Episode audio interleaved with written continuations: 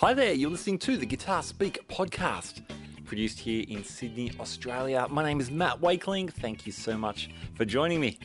Now, today we speak to Gilby Clarke. Now, Gilby has uh, put together an incredible career as a sideman, playing with bands such as Guns N' Roses, the MC5, Heart, to name just a few. Now, Gilby, of course, also has a great solo career that uh, was launched in 1994 with his first solo album, Pawn Shop Guitars.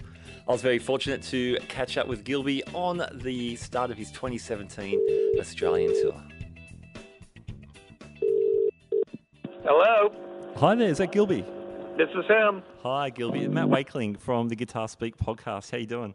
I'm great, Matt. How are you today? Yeah, really well. Hey, mate, thank you so much for your time. I know you've got um, a bunch of interviews today, so um, yeah, thanks for uh, thanks for joining us. You're welcome.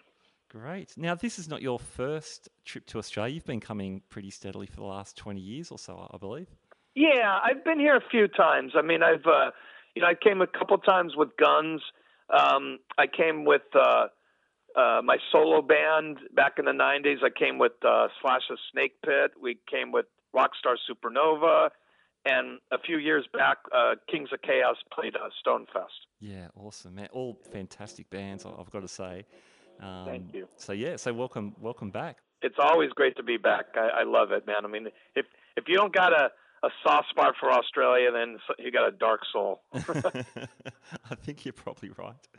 I think you're right. Hey, you've got a great band as well. You've got um, the McDonald brothers, Joel and, and Jordan, in your band, and, and Bobby Poulton on bass. That's a, a really cool band. Yeah, I, I met the guys last night, uh, and uh, they they seem fabulous. Um, and I watched the band play, and I, I had a really really fun night last night. I had some good pizza and uh, and had a good good old rock and roll evening. Awesome. Yeah, that's down. Uh, that's the Monday night at Frankie's in Sydney. I think you must have been at. That, yeah, that was it. That was it. I was reading your your guitar influences. I read a quote. It said that you're a mashup of Keith Richards, Johnny Thunders, and BB King. That's a pretty cool combination of things. How, how did you arrive there as a guitar player? Well, it, it's funny because um, you know it's funny is one uh, one of my good friends is a writer and, and he wrote my bio, and when he was doing it, he he said like uh, you're a mashup of this, you're Keith Richards this, and Rick Derringer, and I go because Rick Derringer was a huge influence of mine when I when I was young. okay. And but I was like, I go, I go, that put put BB King, awesome. because you know, I, I, it's funny. You know, all of us guitar players, we have our different influences. Sure. You know, and we also have our different abilities.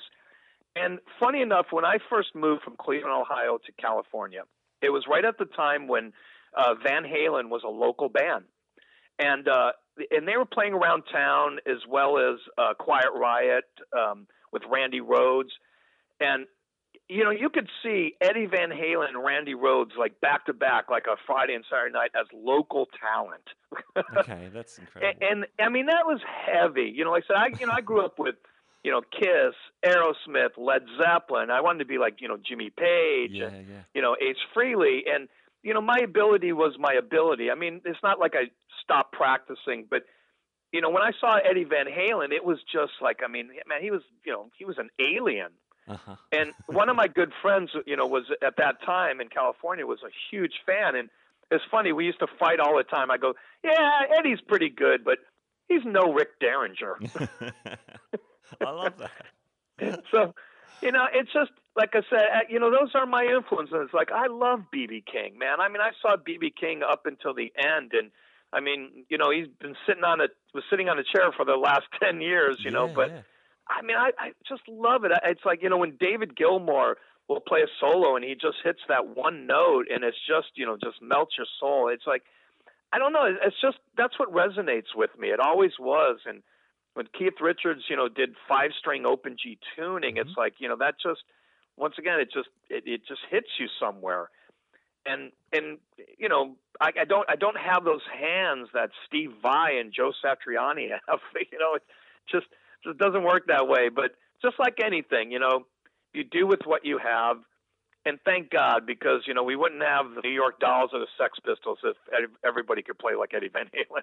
Yeah, absolutely, absolutely. Well, you've um talking about those bands. I mean, you've you've sat in with MC5, which is um, I know a D- Detroit derivative, but you know the same sort Yeah. of planet as those guys. Um, tell me about playing with that band. That is guitar heaven. I mean, I got to tell you, I mean, I thought, you know, one of my attractions to the Guns N' Roses gig was it's guitar heaven. You know, it's Yeah. great riffs and it's never boring. And man, MC5 is almost like Guns N' Roses times 10, you know?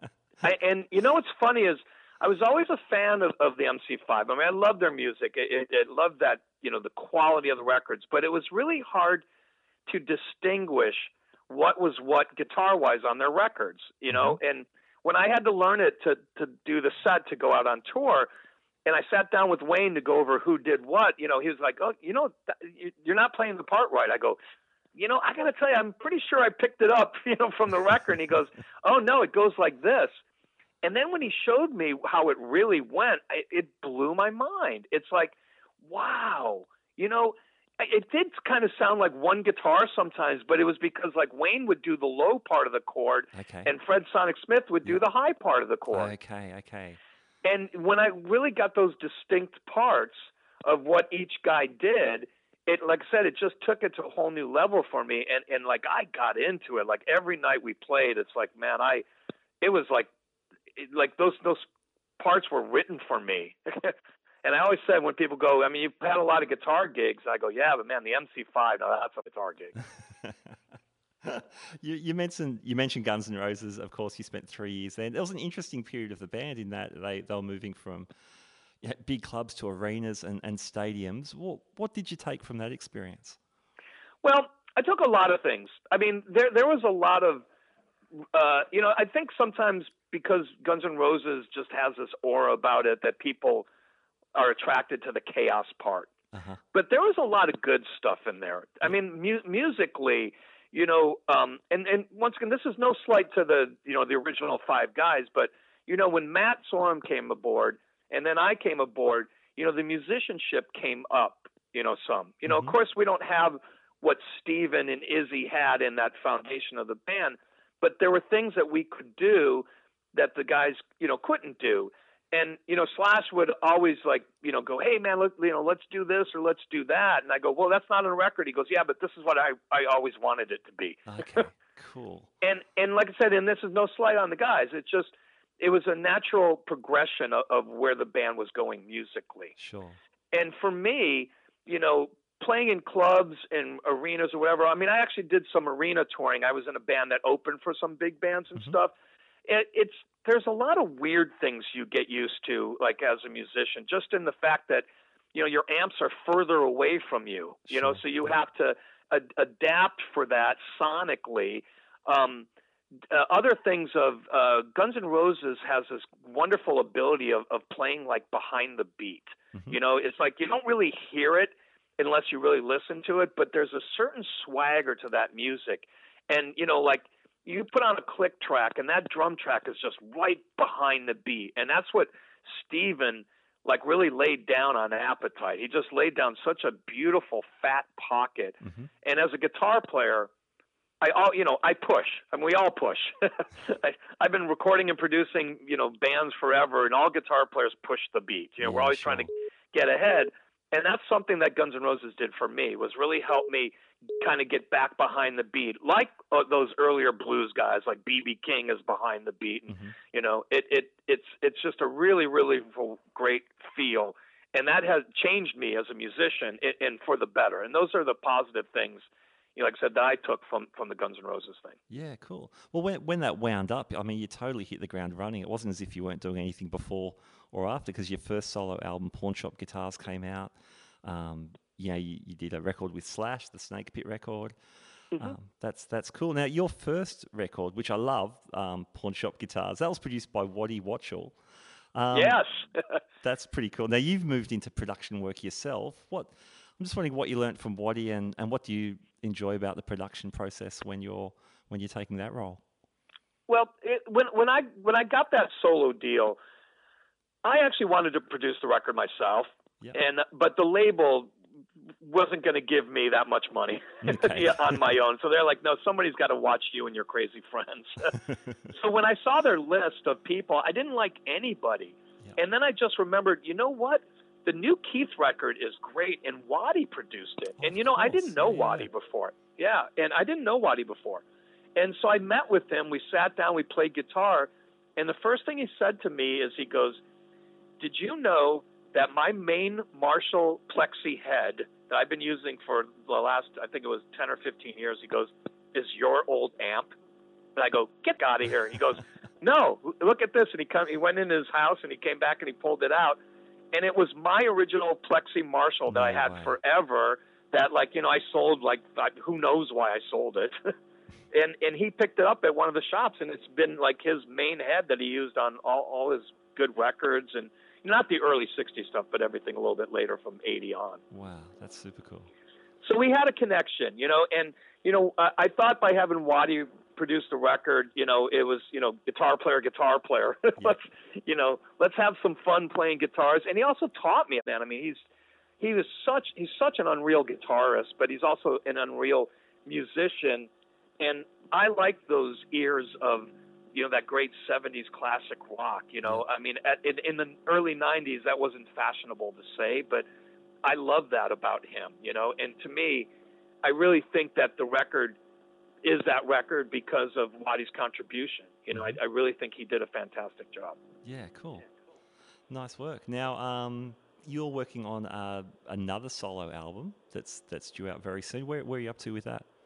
Well, the record is pretty much done right now. I, I've been working the whole year on this new record. Um, I I've tried to make this record over the last ten years, and every time I got together to track like two or three songs, I just I could never seem to like finish the lyrics. You know, it just they it I just the answer was they weren't good enough. You know, and it's really hard to be that guy. You know, to to you know censor yourself, to edit yourself. You go, "Uh, are they good enough? So at the beginning of this year, I had a good handful of songs I felt pretty good about, and I started tracking them and just kind of kept going until I got ten songs done, and um, and it's done right now. It's in the mixing stages, and I'm hoping to get it out first quarter of next year because, like I said, for the most part, it's done. It just needs to get wrapped up in the business part. So this is um this is actually your first solo album in some time, so I'm sure it's eagerly awaited. Yeah, I mean, uh, I, this this record is, to me, all these records are are like one continuous record. To be Yeah. honest, you know, I mean, I, it's like I, I always say, I make a record that I would want to listen to. I made a record that I would want to buy. I got to please myself first. I, I can't guess what other people want or what other people like. Sure. And yeah. therefore, it still starts with a good song. You know, it, am I happy with the song? And once I got that, being a solo artist, it's actually great because I can cater the musicians to the song. Like I had Kenny Aronoff play drums on one song. I have Steve Perkins from Jane's Addiction is on like four songs. Yeah, you know, and awesome. Matt Starr. Like I can really cater, you know, the guys to the songs to make it unique. Yeah, cool. That's fantastic. Hey, Gilby, it's been awesome talking. I've got to let you go uh, in a moment because, um, as, as we said, you've got a really busy schedule. And you got your first rehearsal tonight. Joel says. Yes, uh, I do with the guys. I'm excited, man. When, I, when they were playing last night, I was I was blown away, man. Yeah, Joel. Um, we were just talking on over Facebook this morning. He was super pumped. So he's saying, um, yeah, you can't wait. Um, last question then for you. What what guitars have you brought for the uh, for touring? I, I brought my Les Paul, my '60s Les Paul Classic. Awesome. So Yeah, neck. usually I bring my Zemaitis, but um, the the switch um, selector switch broke on it, and I just didn't have time.